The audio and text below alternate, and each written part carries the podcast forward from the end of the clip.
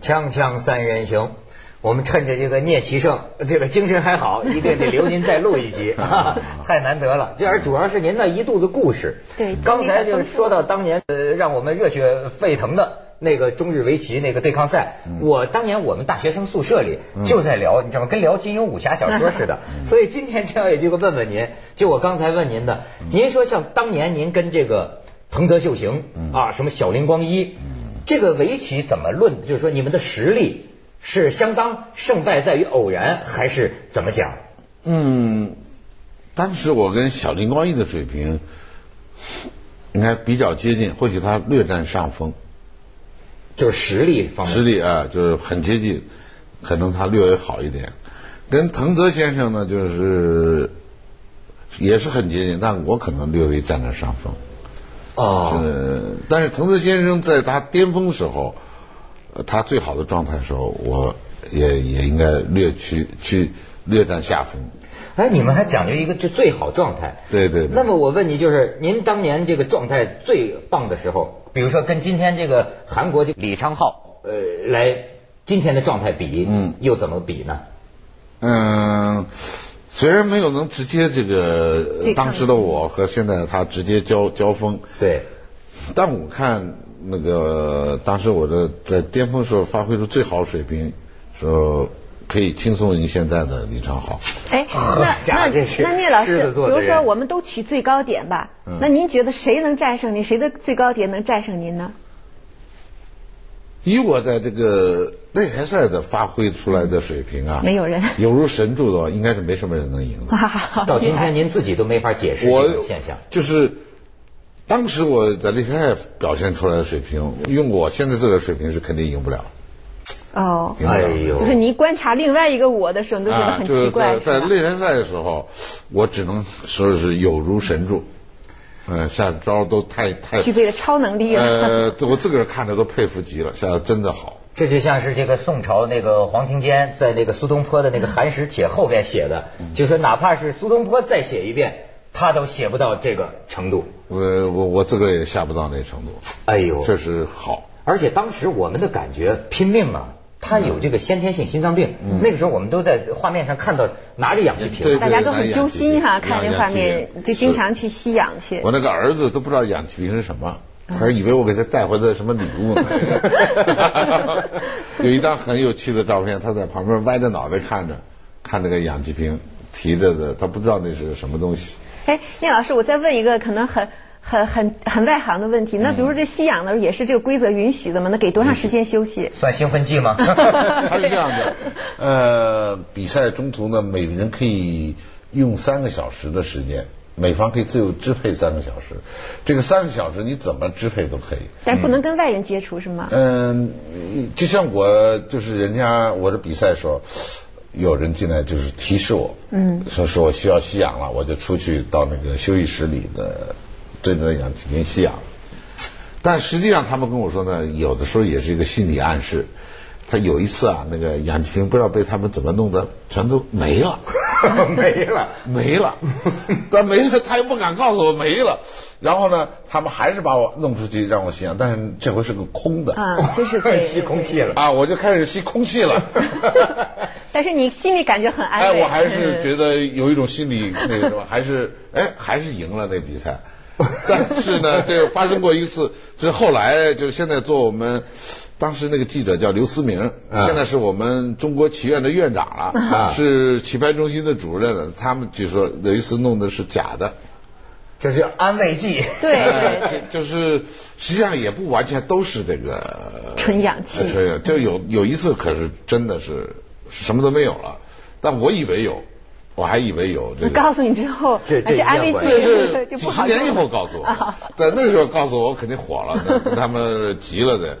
那个时候他们没敢告诉我，就几十年了告诉 我这。个很有意思。嗯当时我们这个还还聊这个围围棋的传奇哈，我可我估计您听起来是不是都是一些荒谬的传说？嗯比如说讲说是武功正术，那个时候我们讲说他是求这个求道派，对就是说宁愿棋下输了，他要一这个棋大格什么局棋是吧形嗯格局要好看。嗯说是那个聂棋圣就不吝这么多，对他是个这个胜负师，是嗯就一定要赢。呃这这些传说是是真的，嗯是真的呀。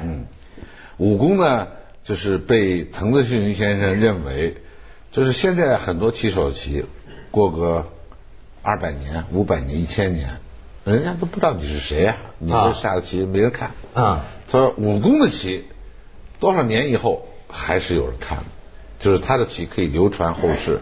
讨厌而现在像过去很多成绩比武功好的一些，像小林观一啊等等这样的棋，嗯但是他就认为他们的棋以后没人看。那您的棋呢？呃，他没这么说我，他只说武功。 对，我还没有被藤子秀这么评论过。这算是唯唯有有存在什么唯美派吗？嗯，它跟竞技体育这个词该怎么理解呢？嗯，日本有几个棋手比较突出，一个是武功，一个是大竹，还有一个是藤泽，这三位都是属于怎么说，都是靠美学，嗯，都是讲究美的，就是宁可输棋也不能下出很难看的招，就是很恶心的形状啊，很啊难看的、他不来。那是不是这种碰见您就倒霉了？呃，反正我喜欢这样的对手。是吗？哎，他们这个，因为你能在关键时刻能揪住他的想法，揪住他的心理，知道他可能会怎么样。那您呢？就是无论如何求胜第一。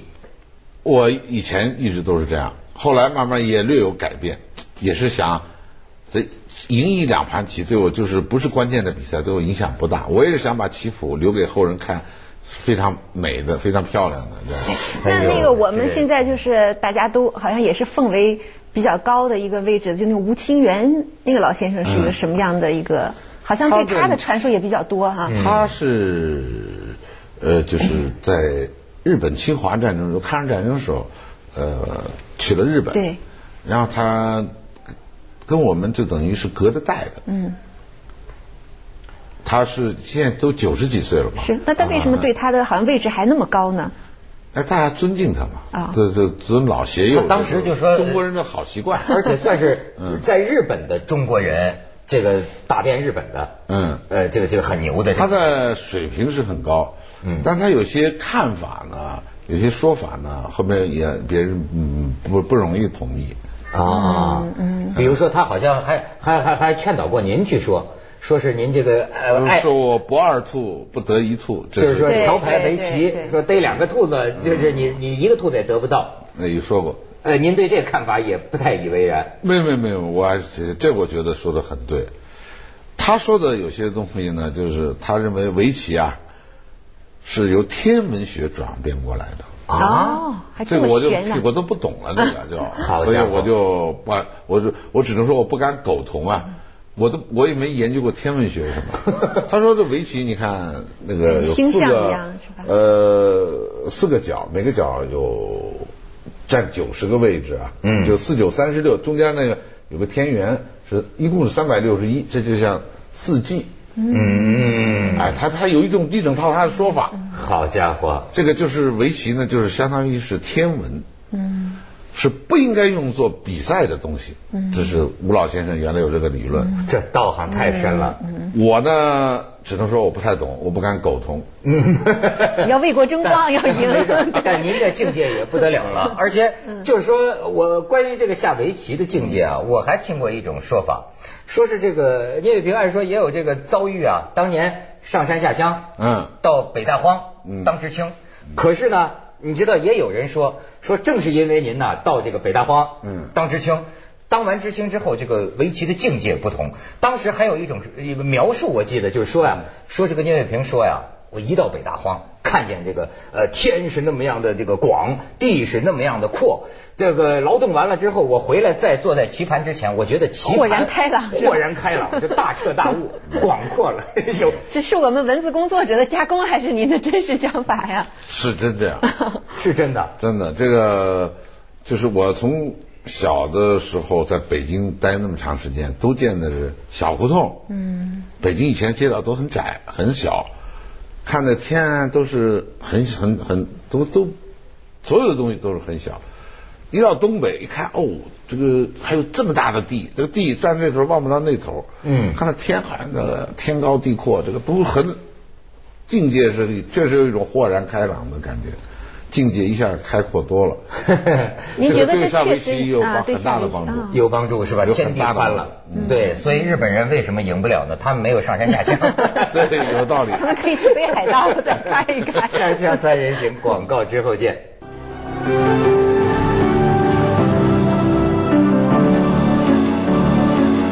所以六十年回忆啊，这个上山下乡、嗯插队知青那一段啊，很多人这个在心里，我觉得印得很深。嗯这听说您当年呐、这个这个父母亲都算是黑黑黑帮吧？对对对，黑是叫呃走资本主义道路当权派，怎么这是说您父亲还是母亲？都是。啊我都是父亲叫死不该回走资本主义。他们当时的身份是什什么？是这样一个评价？我的父亲是当时的国家科委的情报局局长，啊，我的母亲是一机部的仪表局局长。嗯，都是搞位置科比技较工作高的，嗯，那就把您弄到那边去了。听说你就您这身子骨，还有现在那心脏病，嗯听说是活儿也干不了，干不了领导上也不待见你。对对，他因为他只待见能干活了，我这个又不能干活，又不能说，要能白活也好， 忽就像赵本山这种能忽悠的也好，我又不能会忽悠，就就看着我这什么都不行，这个，那那您就受到了什么虐待呢？嗯，也不是特别，反正就是不怎么待见我，这就是是一个就可有可无的人吧。但是嗯有有一个，你知道吗？女青年待见他，是 也不知道为什么，说因为很多女青年给他洗 衣服。是，这是我有弱智者，慧是吧？我是弱者，是因为他们看着您说是智者是吗？也有可能吧，反正我是有几个女的给我洗衣服。 几个？ 那白给你洗了，最后也没去我回我我去。我就一直想找他们呢，一直没找着，我不好啊找后来没有，就不是失去那个联系时候，了。女女青年给男青年洗衣服意味着什么没意味着什么，没什么，好像 很啊？不是搞对象的意思。没有没有没有搞对象，呃，。我就跟他们没搞对象，手也都没拉过，不是，啊，我对他们印象挺不错的 那当然了。但是对那段经历啊，现在讨论的人也很多，有的人说浪漫，有的人说是灾难。您自己看看呢，除了对您的围棋境界有提升之外，您怎么评价那一段日子？嗯，就像文化革命这样，文化大革命这个，我觉得是给我们中国人民带来了，就是有点灾难。嗯我觉得这个，但是至今天上山下乡，虽然是让很多知青都受了很多的苦，但就像刚才你说的，对一个人的意志的磨练啊还是很有作用的。而且呢，到生活到艰苦的地方去，就是也就是实实地考察一下，做那个跟农民啊，跟那个当时社会基层最底层这些人都一块儿共同生活一下，对人生还是有帮助。上山下乡这个这个，我觉得对人还是有锻炼的。有锻炼。但文化大革命这个这个绝对是一场灾难。您在东北待了几年？我应该是六九年去的，嗯，我七二年的年初，七一年年底就回到北京了，那是因为就是是因为什么特别的事情因吗？为我受不了了，就跑回来了 啊，您您受不了就能跑回来，对，说是受不了了，在那个怎么受不了呢？呃，最开始的是因为有一个人呐、就是他在晒粮场，嗯那个给晒我们在晒粮场干活，他给晒粮场送水，他只给女的喝，那晒粮场就我一个男的，他不给我喝水，啊，对，这为什么呢？呃，因可能因为就我是男的，要是女的就给我喝，他不给我喝水，在那个太阳底下，夏天那个东北和北京是一样的，啊热的不得了。嗯，这个口口渴的不，这也是不得了，这不给水喝，这 是是没法接受的事情，所以我对啊就去要水喝，他不给。那当时也年轻嘛，后来就冲突从语言冲突变成肢体冲突。啊，打起架来了。对，肢体冲突呢，他也没想到我的武功还 挺好。您还会打架呢。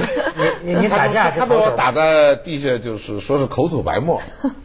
你把他打的打到地下。对他，他号称是口口吐白白沫。您是有先天性心脏病吗？ 是啊，是有是有。 这样吧那会儿也有如神助。对，他有个神助但是他他躺在地下口吐白沫的时候呢，我就被我们那个农场的那个呃保卫干事用手铐给铐起来了。哦，还有过这待遇，哎，铐起来就是说是，因为他有生命危险了，他口吐白沫了，给你 打的，哎，然后就把我铐起来，铐起来之后，后来事实证明那个人没有生命危险，啊就被但是气的，被粉交加的是吧？但是就我从那以后就开始，我每天在那儿干活挣的工资都是替他，交医药费嗯，都是给他挣的赎罪去了。啊，就所以我后来后几个月就是最后几个月在农场，全部是这样的，我自个儿等于自个儿是属于贫困交加的时候，还要把挣的钱都要给他。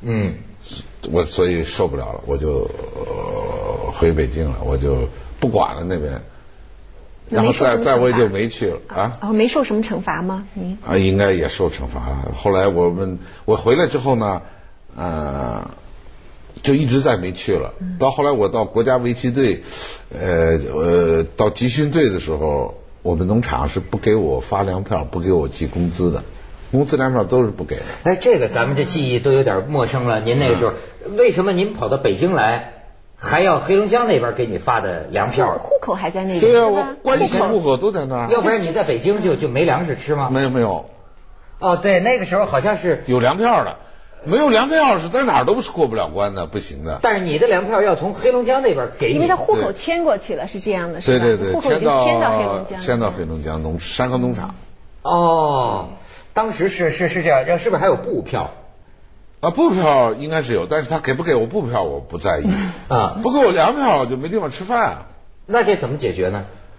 有有一阵儿是我们那个，就是一个是呢，我自己跟人家要一点，后来到我记得我们的国家队里头还给我募捐过，我给你募捐 呢。啊，募捐过，大家一块儿每个人凑一点，给我凑这个粮票。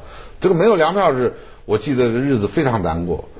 不是给他粮票是个是个那个票证，这是必须得有的。对，对，这是供供应制的嘛，你没有这个票就粮店不能卖卖对粮嗯对食对，给你。我当时就是缺这个，那个我们农场就是不给。工资呢，他不给没关系，我们省农场局啊是替替我们农场把工资给我，但他也是没有粮票给我、好家伙，在北京啊，这样过着灾民的日子啊。啊，没没粮票。啊，有你好老师一说起来还这么多这个沧桑史，是是是，很惨。啊这您这哎很惨挨过饿吧？那没有没有没有，那我到底也是在在在国家集训队里头，就是反正我记得虽然很艰苦，但是还是把粮票都凑齐了，每个月都交了。我要交四十五斤每个月，交四十五啊斤，啊得交四十五斤你才能吃吃饭对是吧？对就对就每当个食月堂交打45饭是吧？斤哦，我四十五斤我记得我都是按月都是交了的，哦，虽然很就有点想吃了这顿就忘，觉得替下一顿发愁，但是四十五斤我还是都交了的。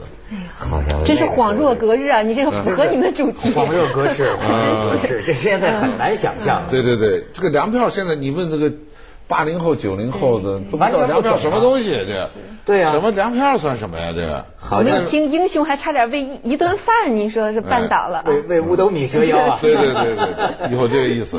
锵锵三人行，广告之后见。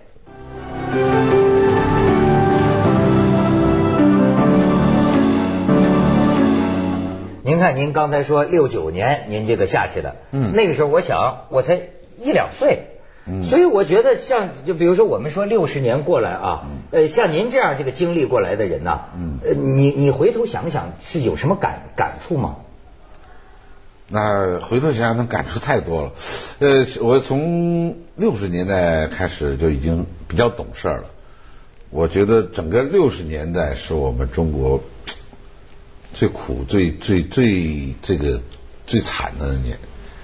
嗯，当然七十年代呃有一段时间也不太好，但是七十年代就开始中国开始渐转渐化恢复啊，渐渐慢慢转化嗯呃复慢慢恢苏复转秩化序了啊嗯，对，从八十年代以后，我们就进入了这个呃一种叫单行快车道吧，就是前进了。这个嗯在六十年六十年代以前，我觉得都比较比较惨啊，比较呃每个不光是我的生活经历，我想所有人都不是很好。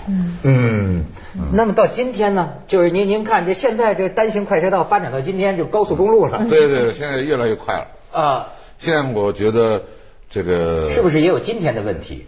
那如果说有问题的话，是发展的速度问题，那都是就是是朝更好的、更高、更快、更好的发展时候的一些问题，绝没有过去那种那么沉重的话题、沉重的嗯问题都很少。啊。就是发展中的问题，哎老师的意嗯思是，哎嗯，那么您这就像您今天呢，这个大家伙儿经常能够在各种地方活动场合都能够见到你，嗯我想知道您又是出于一个什么样的一种情怀呢？还愿意到处走，这个这个呃，到处放炮吗？ 还是没有，我不，我这个不不是，我是这应该是维护国家稳定、维护国家团结的。 哦您是起这个作用如果有人对国家稳定、国家团结这个有有问题的话，那我是要放炮 的。这个一般的我都没有什么，都是有有这样的事儿吗？您为了维护国家稳定放过炮吗？那应该还是有啊。呃您比如有些人这个有一些不良的言行，说的时候被我当场怒斥过。一般的那、小打小闹了，我们不会不会发表什么意见。嗯啊，那聂老师，您现在的一般的时间是怎么分配的？啊您现在那个社会工作都是怎么？我主要的什时么间啊还是在围棋啊，嗯，呃，自个儿也参加比赛，嗯，另外呢也也带学生，还另外还有一些我一些像什么其他学生，我也要关注一下，对，您就说回到您的这个围棋哈，嗯它不像八十年代的时候那么火了，嗯您会不会觉得失落呢？在这没个有没有没有没有，那绝对没有。